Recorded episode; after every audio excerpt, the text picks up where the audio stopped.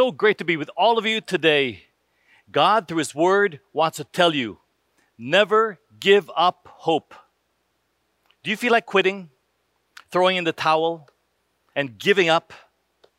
Whether it be a relationship, a prayer request, a decision to obey, your marriage, being a Christian, or even life itself. I want you to listen to this message. I know the anguish can be overwhelming with so much pain and grief. Have you lost all hope in the midst of this crisis? God told us His name. His name is I Am. And I like to believe that He is the God of the I Am possible. The Bible tells us He can do all things beyond what we can ask or think. Look back and see His faithfulness as stepping stones over the obstacles in your life. Impossible is not in God's vocabulary, and it shouldn't be in yours. Our passage for today is 1 Peter chapter 4, and it talks about suffering. The question is, how can we suffer and still have hope? That's what many of you are asking. And God's word is going to answer that question today. In just a short message, you'll be so inspired and encouraged to never give up. Never give up hope. I'm excited to share with you another poem I wrote, so wait till the end. If you're watching this and you don't have any relationship or faith in God, keep watching and listen to how you can have a new faith with God and finally have hope that never gives up. I know many of you are going through difficult times during this pandemic. This crisis has tested your faith in so many ways. This passage, Psalm 103, verses 1 to 5, always encourages me. And let me read it for you. It says, Bless the Lord, O my soul, and all that is within me. Bless his holy name. Bless the Lord, O my soul, and forget none of his benefits, who pardons all your iniquities, who heals all your diseases who redeems your life from the pit, who crowns you with loving kindness and compassion, who satisfies your years with good things, so that your youth is renewed like the eagle. Friends, I will not sugarcoat the truth. Following Jesus Christ is not easy. If we lived in the Middle East and other parts of the world, they put Christians to jail. Sometimes they're tortured, beaten, their homes are burned and their families are displaced, their families are afflicted. Here in our country, we likewise need courage to be willing to face rejection, criticism, humiliation, peer pressure, harassment, opposition, and even hate for your faith. When you stand for what is right and true, guaranteed your faith will be tested. What do you do, for example, when your boss pressures you to do something that you know is illegal or unethical and you don't want to do it? And you're afraid because if you don't do it, you might lose your job. What do you do? What do you do when your friends are telling dirty jokes or gossiping about others? Do you stay there and, and just smile? Or do you take a stand and, and tell them, let's, let's change the topic? When you arrive at a party and everybody is getting drunk and wild, do you leave or do you just join in? When your Christianity is attacked, when it's humiliated and questioned in front of your peers, do you remain silent or do you speak the truth with love? How about this? When people criticize and bash your social media posts, those posts that express your convictions for God, do you retaliate or do you just entrust them to God? If today you're just cruising through life comfortably and never experience any of this, it either means, well, that you have not declared your faith to others, or you are living a life of compromise and shame. I don't want to waste your time, so let's dive right into our message, okay? Please turn your devices to 1 Peter chapter 4 and we'll look at the verses, okay? Now, if you're in a season of struggle right now and you need hope, I pray that this message will inspire you. Three points refocus, respond, and rejoice. All right? Verses 1 to 6 talk about refocus. Can you all say refocus? Refocus. Refocus your mind on Jesus. Verses 7 to 11 respond. Can you all say respond? Respond. Respond in love for others. Verses 12 to 19 rejoice. Everyone say rejoice. Rejoice. Rejoice in suffering for God's glory. Let's take point number one refocus. Refocus your mind on Jesus. Verses 1 to 6. In 1 Peter chapter 4, verse 1, it says there, Therefore, since Christ has suffered in the flesh. Now, what is this therefore, therefore? What's it talking about? Since Christ himself suffered in the flesh. Notice that. Jesus suffered opposition. He suffered harassment, many death threats from the religious leaders who were insecure of their welfare. They whipped him, they beat him, he was mocked, he was spat on. All kinds of humiliation was put on him on the road to Calvary. He was ultimately nailed to the cross and died. Just so you are reminded, I want you to remind, be reminded of this. In Hebrews chapter 4, verse 15, look at it says, Jesus has been tempted in all things, just as we are, and yet without sin. Now, what does that mean to us? It means he knows, he understands, he feels, he sympathizes with all of our hurts and pains, everything that we're going through. He understands. In the next verse, 1 Peter 4, it says, Arm yourselves also with the same purpose, because he who has suffered in the flesh has ceased from sin. Peter is telling us that we must arm yourselves. In other words, be ready. How do we do this? refocus our minds on Jesus. You are in a battle, and the more you say no to sin, believe it or not, you will suffer. But the result is you will sin less and less. 1 Peter 4 2 says, So as to live the rest of the time in the flesh, no longer for the lusts of men, but for the will of God. Now, here let's be real. Denying our sinful flesh that still lives in us, it's a daily battle. It is God's will, the Bible says, that you turn your back on sin. Every time, every time I try to fight sin on my own, I fail. I don't have the willpower, I don't have the strength to do it. But when I ask God to help me fight sin and bring Him before my battles, that's when I can win. I need God daily in all my battles of temptation against sin. This is a spiritual battle, and it's a battle of the Lord's. The more you and I surrender to Him, the greater our victory over sin. And believe it or not, suffering can actually make you more like Jesus. Let's look at verse 3. It says, For the time already past is sufficient for you to have carried out the desire of the Gentiles, having pursued a course of sensuality, lust, drunkenness, carousing, drinking parties, and abominable idolatries. Does this describe your former life? Maybe kulang pa, no? Well, it's easy. It's so easy to live according to your former sinful nature and indulge in all those sins listed here. What is hard is being a committed Christian.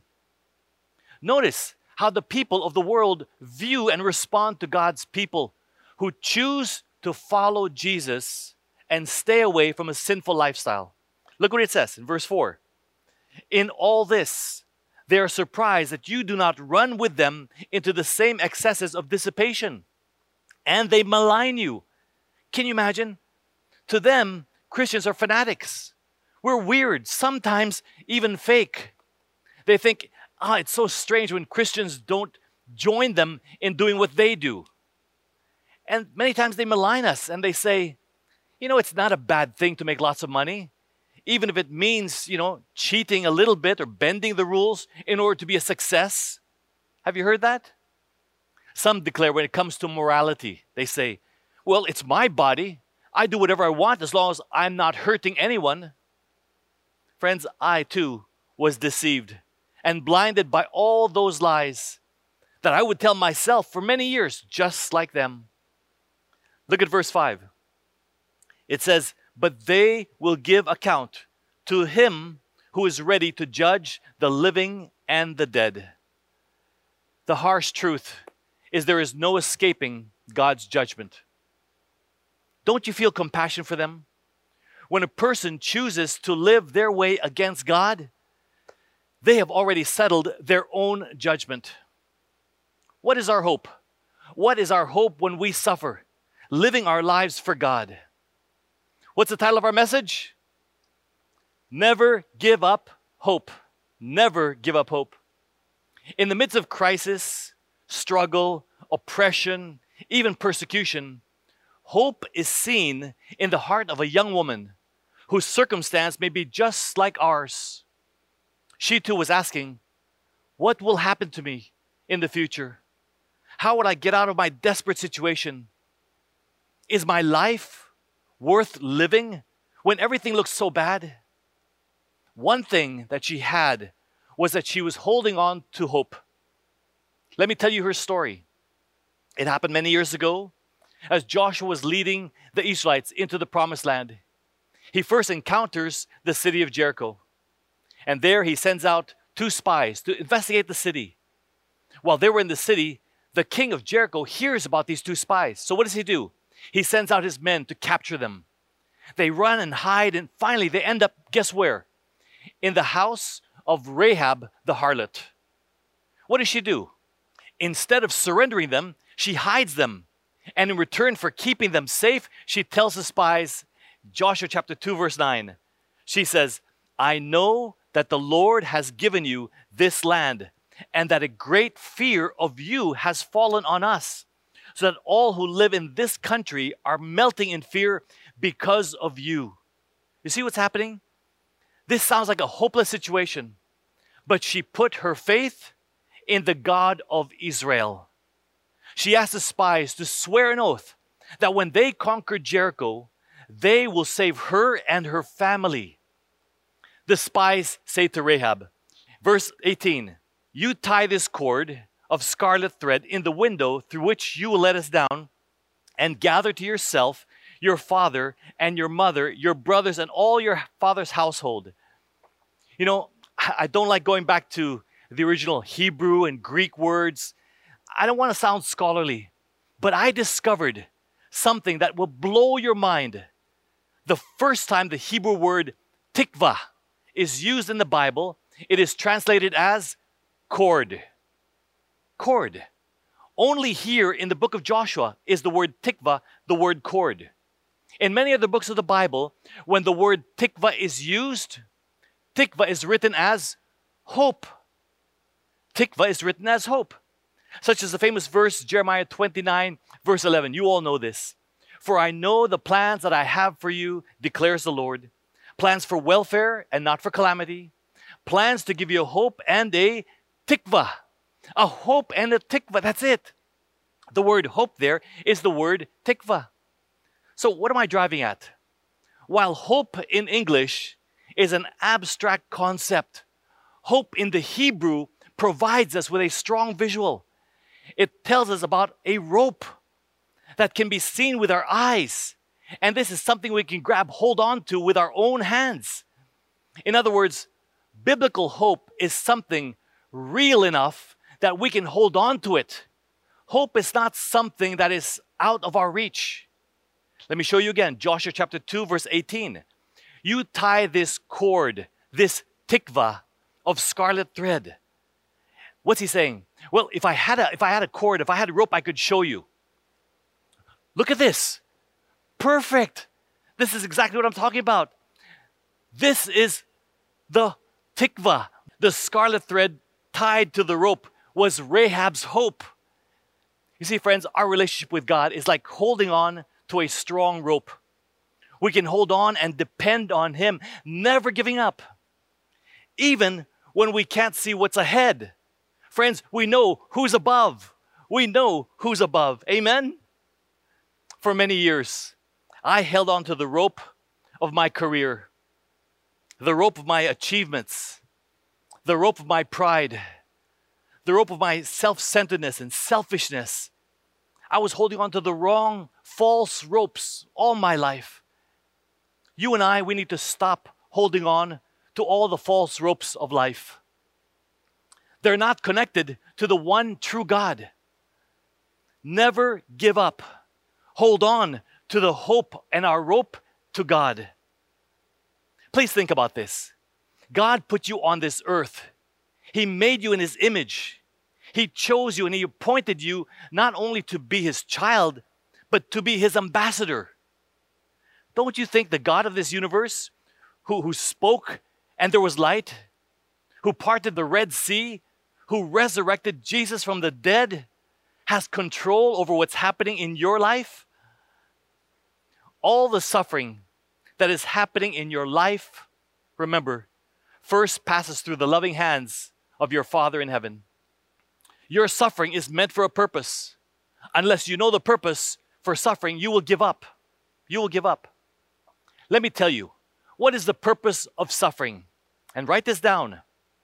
It is not to harm you, but to help you. It is not to punish you, but to purify you. It's not to damage you, but to discipline you.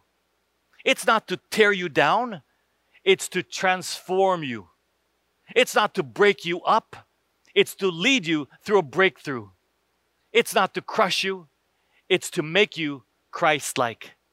That's the purpose for suffering. Hope is not based on circumstances, it is based on a person, the risen Jesus Christ. Biblical hope is confidently looking towards God for our future, trusting Him in our present, and relying on His faithfulness in our past. Did you know that Israel's anthem is entitled Haktiva? The hope. That's what it is, the hope.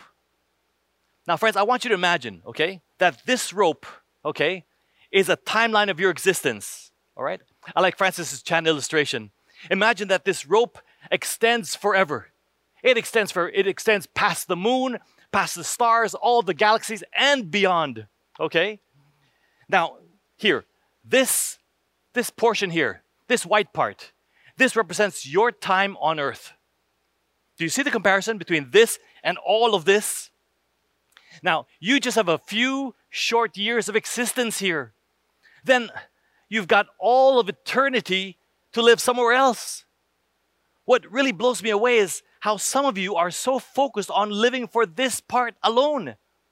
All you do is think about, I'm to work so hard. I'm to get comfortable in life. I'm to buy a house on debt and, and get a car and, you know, find a, a place to travel, go and eat special food someplace. And this is what we're thinking. We're so consumed with the things of this earth, so tempted to indulge in, in these temporal things and pleasures. I'm like, are you kidding me? This is crazy. Because the Bible teaches that what you do here during this little white part, this part of your life, is going to determine how you're going to exist for millions and millions of years to come. The Apostle Peter says, Look, our suffering for Christ is just for a moment and is nothing compared to the glorious eternity that is waiting for us. So I'm not going to live for, for the temporal here and now but I will live focused on what is to come because that's what really counts. So when people say to me, You're so stupid for giving up your old life and making a decision for Christ, I tell them, No, you're the one who's foolish for living your life just for this moment. You're crazy, it doesn't make sense. And that's why we need to refocus. Don't be deceived into thinking that this is where life is. No. Friends, when fear and doubt tries to overtake your hope, just refocus your mind, refocus your heart on the eternal truth that God is trustworthy and He never changes. We need to refocus and keep praying. Lord, as we suffer for you, keep our eyes focused on the hope of our eternity. What's the title of our message? The title of our message is Never Give Up Hope. Never give up hope. And what's the principle that we learn here? The principle here is hope is refocusing our minds on Jesus and eternity. Now remember, the spies told Rahab to tie a scarlet thread on the on the rope. So that's exactly what she did. She took a scarlet thread and she tied it around the rope which they used to descend from her window. And they said, Keep that scarlet thread there so that when we attack the city, we will know where you stay. We know where you're staying. That's what she did. Let's move on. Point number two respond. Respond in love for others. 1 Peter chapter 4 verse 7 it says, "The end of all things is near." You're saying, "The end? What's this referring to?" This is referring to the coming of Jesus Christ when he returns. Now, we don't know exactly when that date is, but what we know for sure is that compared to the time of Peter when he wrote this, we are far closer today. We are far closer today. It says, therefore, therefore, why? Because of this truth, be of sound judgment and sober spirit. In other words, keep a clear head. Don't be filled with anxiety, hopelessness. For what purpose? The Bible says, for the purpose of prayer. Can you all say prayer? Prayer. Peter tells us that in the midst of our suffering, we don't just crawl into a corner and, and cry. No, we, we go out and we think of others. We think of others. We respond like Christ with love. Let me tell you, in a Zoom meeting we had a few weeks ago, one of the members started crying, crying out of compassion for her family who lived in other countries. She said that she knows that they're still not committed to Christ. And she said, What do I do? How do, how do I reach out to them? We all encouraged her to connect with them and use the go viral method of CCF. It's the best, simplest way to gather her family and relatives, reach out to them with God's word. And this is where prayer comes in. Prayer is holding on to hope with confidence that God will touch their lives. I want to challenge all of you right now. I want to challenge you. Pull out your phones, okay? Take out your phones and scroll down your contacts till you find the name of a person that you're really burdened for. Someone you've been wanting to share the gospel with. There might be several of those, those names. So take one of those names and send them a message through Viber, WhatsApp, whatever media source you want to use, okay? And the message is this God loves you and has a wonderful plan for your life, and I'm praying for you. As simple as that. Would you do that right now? Yeah, right now, while you're going through this message, I know that you're great at multitasking. So do that, okay? Now, can you imagine what if thousands of people got that message in the next hour, in the next day? I pray that God would use your message to start a conversation for you to speak about God's incredible faithfulness in your life. Look at verse 8, 1 Peter 4 8. It says, Above all, Above all, keep fervent in your love for one another, because love covers a multitude of sins. That word or phrase, above all, it speaks of priority, preeminence of love. You see, when it says love covers a multitude of sins, it means your love is so fervent, it's so passionate, that it will enable you to forgive those who offend you. Now, this doesn't mean that you tolerate sin. Not at all. But you still lovingly point out to them your stand for what you believe is morally right. If you have a little problem with this issue of loving others, I encourage you meditate on God's unconditional love for you. Understand how He poured out His heart in love for you through His Son Jesus. And through that, you will experience powerful love that you can pass on to others. 1 Peter chapter 4 verse 9. It says, "Be hospitable to one another without complaint." This literally means that we need to receive others into our homes, which in today's crisis may not be quite possible. But be hospitable means to meet their needs, to meet their needs. This is where you can join the community pantry that's set up by your satellite church or one that's close to your neighborhood You can give generously. You can support CCF Tulong Tayo. It's a program that serves the needs of those in desperate situations. Oftentimes, when you are suffering, you don't think of other people. But the Apostle Peter is telling us to respond with love for others. When was the last time that you went out of your way to help others? You know, I was so touched when I heard of a tricycle driver who got what he needed in a community pantry. And then hours later, he himself came back and later donated a dozen eggs. Amazing. Loving others gives us hope.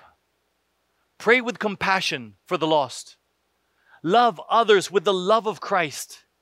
Be hospitable. And then, verse 10 says, As each one has received a special gift, employ it in serving one another as good stewards of the manifold grace of God. Peter here says that every Christian has been given a spiritual gift and is expected to use it to serve one another. Yeah, every single one of us, every single one of you should be able to identify where God has gifted you. And don't wait to be told where or how to serve. Friends, whatever you're burdened with, that's where your gift is. Whatever is a blessing to you and others when you use that gift, that's your gift. Just serve. And where you naturally feel burdened and experience joy in serving, that's your gift. It could be as simple as sharing God's truth to someone who has questions. It could be the, the gift of mercy, where you simply listen to a person's problems and sympathize and cry with them. Let me tell you a story that happened after World War II. A small French town had a statue of Christ in the center of their town square. When the bombing happened, the statue fell down and it broke into many pieces. After the war, they decided to rebuild the statue of Jesus. And although it had cracks, they still appreciated it. Only the only pieces that they could not find were the hands of Jesus. And that was heartbreaking because the hands had the nail print, which was significant to them. They thought that they would have to take the statue down until one person put up a bronze plaque at the bottom of the statue that said, I have no hands but yours. Isn't that so true? Today, Christ has commissioned us to be his hands, not only his hands, but to be his mouthpiece, to walk, to serve him and serve others, to, to use whatever God has given us talents, skills, gifts to be service to other people. We were reminded that we must respond in love for others in prayer, in fervent love, hospitality, and service, as we are representatives of Jesus in this broken and fallen world. Verse 11 goes on to say, Whoever speaks is to do so as one who's speaking the utterances of God. What does this mean? It means our words make a difference, especially when they express the words of God. Do you often listen to the words that you speak? You know, many years ago when when Facebook came out, I thought, what a waste of time. Until I realized that it gives me a voice to speak forth the Word of God. With that objective in mind, every day for the past 10 years, believe it or not, since 2011, I have been posting my daily reflections of God's Word in my FB page. My prayer is just as the passage declares, second part of verse 11, so that in all things God may be glorified through Jesus Christ. Why don't you consider using the many social media platforms available today that cost you nothing so that you can speak forth and share the Word of God to inspire and lead others closer to Him? What's the title of our message? The title of our message is Never Give Up Hope. Never give up hope. The principle here is hope is responding to others in love. Let's look at point number three rejoice. Can you all say rejoice? Rejoice. Rejoice in suffering for God's glory. I want you all to imagine that we're on a plane. We're going on a long journey. And along the way, the plane starts experiencing massive turbulence and then suffers irreparable damage and will most likely crash. The stewardess stands up and shares in the loudspeaker the serious situation of the plane and encourages everyone to wear a parachute. The problem is only a few of the passengers listen. Very few listen and humbly accept this certain outcome that they will need to jump from 15,000 feet. So they put on a parachute. The others just continue to stay busy, focused on enjoying their trip, not having a care in the world. They don't even bother to listen to this emergency announcement. I give you this illustration because the plane ride is our life journey. The plane crashing is the fact that we will all one day face death. The stewardess who shares the only way to survive the crash of the plane is someone who shares the gospel of salvation to you. You're told that when you receive the gospel of life, your life will not be smooth and carefree. You will experience problems and trials in life, but you will be saved in the end. As a matter of fact, you're told to be ready to expect opposition from all directions. In our passage, Peter encourages all Christians that are living for Jesus Christ that your faith is going to be tested. Don't be shocked. You must be willing to participate in Christ's suffering. Verse 12 tells us Beloved, do not be surprised at the fiery ordeal among you, which comes upon you for your testing, as though some strange thing were happening to you. When you choose to believe and accept the gospel, be ready because trials will test your faith. By putting your faith in Jesus Christ, it's like it's like putting on a parachute of faith on your back. Now, if I had a parachute, I could I could show you. We, one second, huh? Can you believe it? They got me a parachute. Amazing. You know what? It's bulky. It's cumbersome. It's heavy. It's not easy to live with. 1 Peter chapter 4 13 says, But to the degree that you share the sufferings of Christ, keep on rejoicing, so that also at the revelation of his glory, you may rejoice with exultation. Wow. Although the parachute of faith is not something comfortable, in a way, it challenges you to persevere and endure. Why? Because it gives you peace and confidence that leads to rejoicing. Verse 14 goes on to say, If you are reviled for the name of Christ, you are blessed because the Spirit of glory and of God rests on you. From the moment that you declare that you're a born again Christian, you may be rejected, persecuted, humiliated, avoided, and hated by people around you. Remember, Jesus told us very plainly, He said here in John chapter 15, verse 18 and 19 If the world hates you, know that it has hated me before it hated you. If you were of the world, the world would love you as its own. But because you're not of the world, but I chose you out of the world, therefore the world hates you. Many of the passengers on the plane of life who rejected the gospel, they're going to start looking at you wearing that parachute of faith and start laughing at you. They're going to laugh out loud. They're going to make jokes about you. They point their finger at you and mock you. They talk behind your back. They stay away from you. They don't want to have anything to do with you. In today's world, they don't like your Facebook posts. They even unfriend you.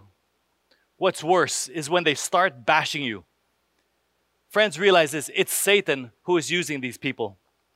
Take comfort, brothers and sisters, when you are being persecuted and suffer for doing what is right.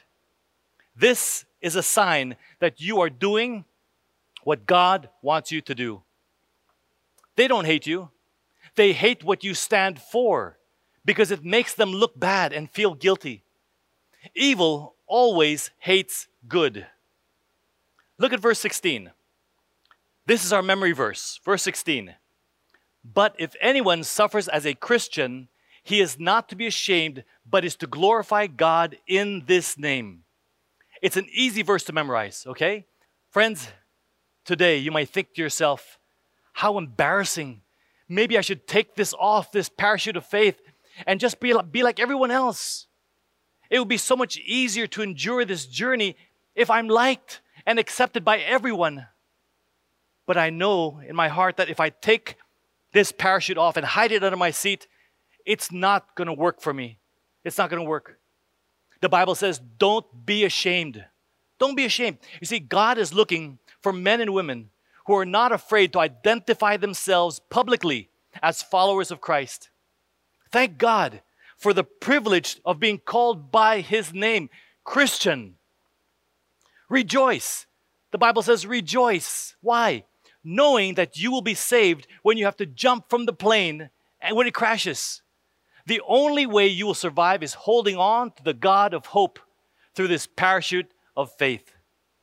Verse 19 says, Therefore, those also who suffer according to the will of God shall entrust their souls to a faithful Creator in doing what is right. I thank God for my parachute of faith, and I will gladly and joyfully keep it on my back. I commit to never let it go or give it up until the end, even if it means that I will be rejected, persecuted, go through suffering from people on my journey of life. Even if it's heavy, bulky, and cumbersome, I know that it will save me. Just like our faith today, friends. Don't give up your faith. Now, this, of course, is just a, an illustration, a symbol. I'll take it off eventually, okay? What's the title of our message today? The title is Never Give Up Hope. Never give up hope. What is the principle here? Hope is rejoicing in God, knowing our life is safe in His hands. Never give up hope. Never give up hope. What do we learn today? Refocus, respond, and rejoice. Whatever happened to Rahab and her scarlet thread of hope? Well, friends, when the walls of the city of Jericho fell, the spies kept their word. Rahab and her whole family were saved. Now, although the scarlet thread was tied to the rope, the hope of Rahab was tied to her heart. She went from Rahab the harlot to Rahab the hero. The book of Hebrews in chapter 11 lists Rahab as one of the heroes of faith. In the book of Matthew, chapter 1, it reveals the genealogy that traces the ancestry or the lineage of Jesus Christ. And it shows that Jesus is a descendant from the line of Rahab. Now, you and I may have a colorful past, filled with failures, filled with sins, but God can change our past with a Christ filled present and future. Your family can be saved no matter what your past has been. Why did Rahab's rope have a scarlet thread tied to it? Well, it was just a symbol that God providentially used, not just in this story, but throughout the entire Bible, reminding us of Hebrews chapter 9, verse 22, which says, Without the shedding of blood, there's no forgiveness of sins. Our true hope and Savior, Jesus Christ, shed his sinless blood to wash away all of our sins. Jesus' bloodline is our lifeline.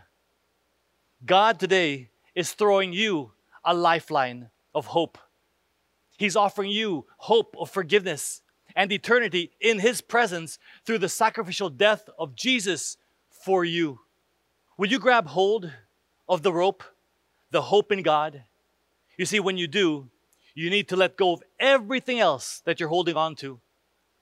Some of you feel that you're at the end of your rope. What do you do when you're at the end of your rope? You know what I suggest? I suggest you tie a knot. Tie a knot at the end of your rope because that knot will signify the promises of God that you can stand on. God's promises that will give you hope. Remember that your rope of hope in God consists of God's person, God's plan, God's power, God's promises, God's past faithfulness, and God's preeminence. There is nothing else you need in life except God. Stop trying to make ends meet. Know that in the end, you will meet God. If today you need hope, never give up. Hold on to God, your rope of salvation. I'd like to invite you to humbly surrender your life to Jesus as your master and savior. And while you're considering this life changing decision, I'd like to share with you a poem I've written entitled My Hope in Life. My Hope in Life. As I often ponder about the purpose of my life, I want to serve God, even if it means there is strife.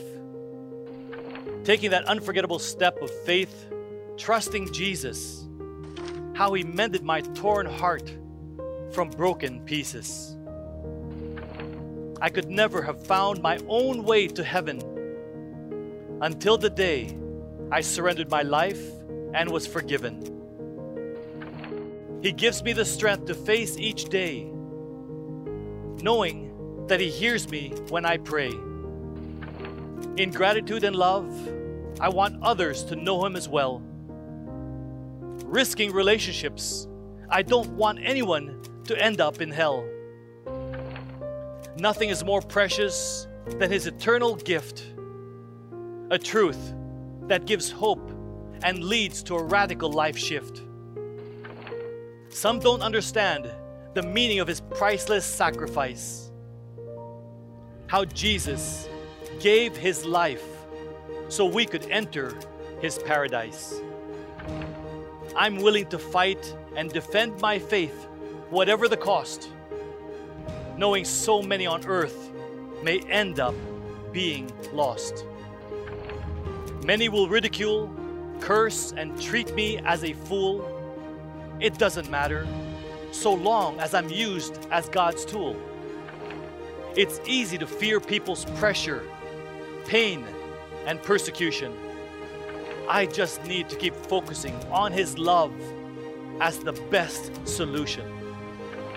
During the times that my faith is tried and tested, I simply remember how He first offered His life and rested. To turn my back on all that Jesus has done for my sake is out of the question, especially since many lives are at stake.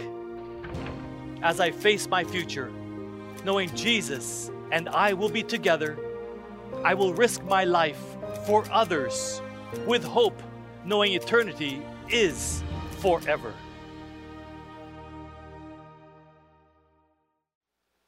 If today God has spoken to your heart and you wish to give your life to Him, join me in this prayer. And I'll also pray for everyone else that God gives you hope in your life. Let's pray. Heavenly Father, I thank you that you are the hope of life and there is no other.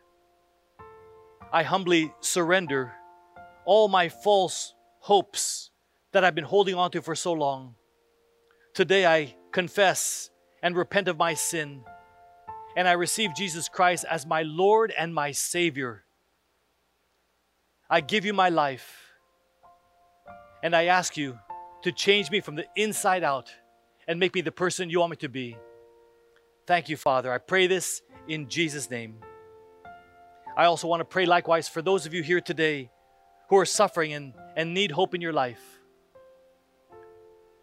Dear Jesus, you know the struggles that we are all facing. We thank you that you are the source of hope. And in the midst of all this uncertainty, Lord, we, we hold on to you, you alone. We don't want to be ashamed of you because we are truly grateful for all that you have done for us. Father, we ask that you remove the fear of rejection and give us a, a spirit of boldness and courage to stand up in faith and be willing to suffer in your name. Oh Lord God, use us to lead others to know you in a very personal way. May we hold on to you as our hope and never give up. Thank you, Jesus. Thank you that you are holding on to us and you will never let go of us. We pray all of this in the precious and mighty, magnificent name of our Lord and Savior, Jesus Christ. May the Lord bless you and keep you. May the Lord make his face shine upon you and be gracious to you. May the Lord lift up his countenance upon you and give you peace. God bless you all. I love you guys. My friends, I pray that God has spoken to you in many ways. And if this is your first time with us today, we hope that you would drop by our welcome lounge where you will be our special guest. Just scan on the QR code below, and we would love to meet you and welcome you to the CCF family. And now, let's jump on to Sunday Fast Track.